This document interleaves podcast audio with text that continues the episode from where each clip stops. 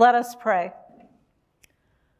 O God, may the words of my mouth and the meditations of all our hearts be acceptable in your sight, O Lord, our strength and our Redeemer. Amen. Amen. As far back as I can remember in my childhood, I always preferred coloring on a blank sheet of paper instead of in a coloring book. Sure, I could stay inside the lines in the coloring book, but they seem so restrictive and boring. I've seen some great pictures that children have done when they purposely colored outside the lines to make their drawings more vibrant and exciting.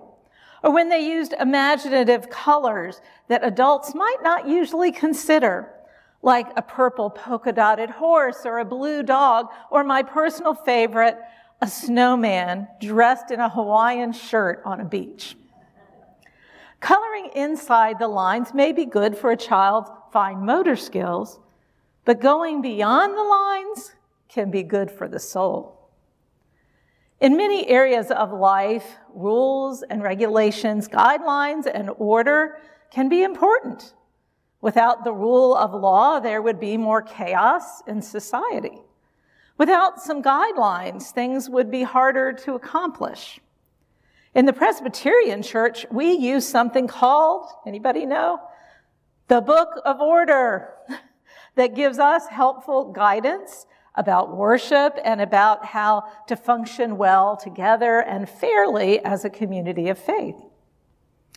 At the same time, we need to be open to wherever the Spirit of God might lead us. And sometimes God takes us out of the nice structures and plans we have set for ourselves.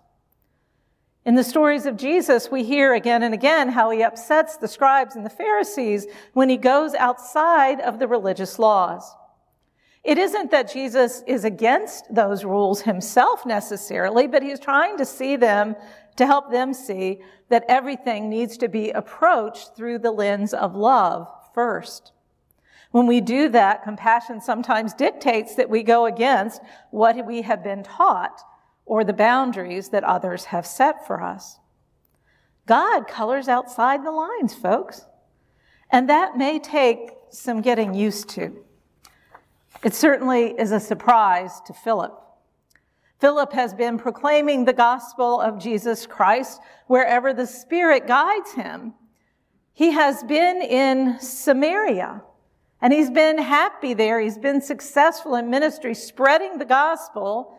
And then on this one particular day, God calls him out of that without so much as a thank you and sends him in another direction to a wilderness road in the middle of the desert. Now, I've been to that particular desert area, and it isn't made of beautiful shifting sands like you might see in the movies. It's just barren and rocky and dusty and hot and dry. So there Philip is on that desolate road when he sees a chariot. The Spirit tells him now to run after the chariot and go sit with the man when he finds it. Although the scripture never mentions the man's name, as I mentioned the last time I preached on this, in 180 uh, AD, the church leader Irenaeus wrote about him and called him Simeon. Simeon is from what to them was the far off land of Ethiopia. To Philip, it would seem like the ends of the earth. An attendant of the queen of Ethiopia and head of her treasury, the treasury, this man Simeon is wearing splendid clothes that would seem exotic to Philip's eyes.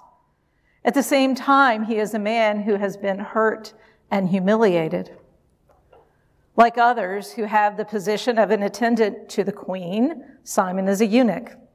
He's been castrated, an extreme measure taken to assure that he could be trusted not to have relations with the queen or to have any family that might take him away from his focus and his devotion.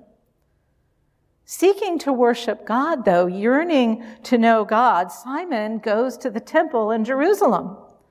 But the laws of the Israelites, where you can find them in Deuteronomy, expressly forbids anyone who has been castrated to enter the temple. It has something to do with that culture's purity codes. Can you imagine yearning to know more about God and going to a temple or going to a church today only to be rejected and dismissed by the very community of faith you hoped would embrace you? As Philip gets closer to Simeon's chariot, chariot, he hears him reading out loud this scroll from the prophet Isaiah, and he shouts out, Hey, hey, you there, do you even know what you're reading? You could imagine after the rejection Simeon has experienced in Jerusalem when he hoped somebody would explain what he was reading. You imagine the hurt, the frustration as he says, How can I unless someone guides me? But the Spirit of the living God whispered to Philip's heart that day. And soon we find him sitting side by side with this stranger from faraway land explaining the part of the scripture from Isaiah about humility and pain and justice being denied to the suffering servant. Imagine his joy when he begins to understand that in Jesus Christ, God identifies with the outcast, with the outsider, with the marginalized. That God breaks down the barriers erected by the cruel and the heartless and includes all people as beloved children of God. Philip helps Simeon to understand that God's love is for him too. As they ride along, they're surprised to see this stream of water out there in the desert and bubbling over with excitement. Simeon asks, Then what is to prevent me from being baptized too? Well, plenty could prevent him the rules, the regulations, the purity codes. But they are traveling a wilderness road and they know that God's answer to what can prevent him from being baptized is absolutely nothing. In that moment, God uses Philip as a vessel of grace, of unconditional love. Philip baptizes Simeon right then and there, and just like that, Simeon and Philip go from being strangers to being part of the same family of God. To this day, the church in Ethiopia traces its roots to Simeon's baptism. You and I can make more of a difference than we imagine. You and I can be vessels of God's love in this world, helping those around us to realize that they matter and that we see them. It doesn't take something as dramatic as baptism in the desert. I'm on a mission grants and networking committee of the Presbytery, and this past week, three of us were giving a report at the Presbytery meeting. At the end of it, a man named Mike talked about one of the times he could have made a difference.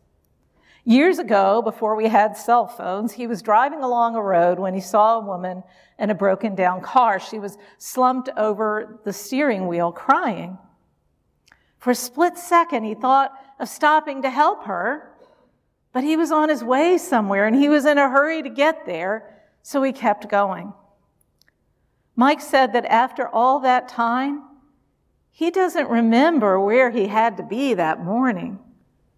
He just remembers the woman that he passed by. Now consider the different choice made by a teenager. Rick and Patty Parker live in a two story home in the suburbs of Boston. One of their two twin sons, Ben, was born with cerebral palsy that left him blind and nonverbal and using a feeding tube. Every night, his dad would carry him up the stairs to his bedroom so that he could be close by to them and his brother. The layout of the house couldn't accommodate moving all the bedrooms downstairs. When Ben was eight years old, his father had a complicated heart surgery and he was never again supposed to carry anything heavy. He couldn't carry his son up those 14 steps and his wife wasn't able to do it either.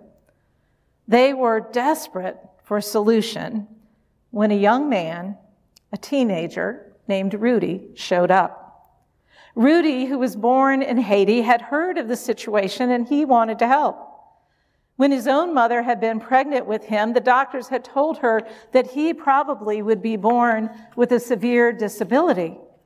They had been wrong, but Rudy knew how fortunate he was.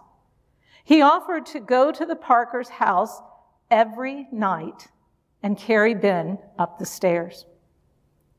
Rudy was a strapping high school football player, and some of his teammates jokingly nudged him about it. And yet, night after night, he would go to the Parker's house. He would scoop Ben up in his arms, cradle him as he carried him upstairs, and then gently put him to bed.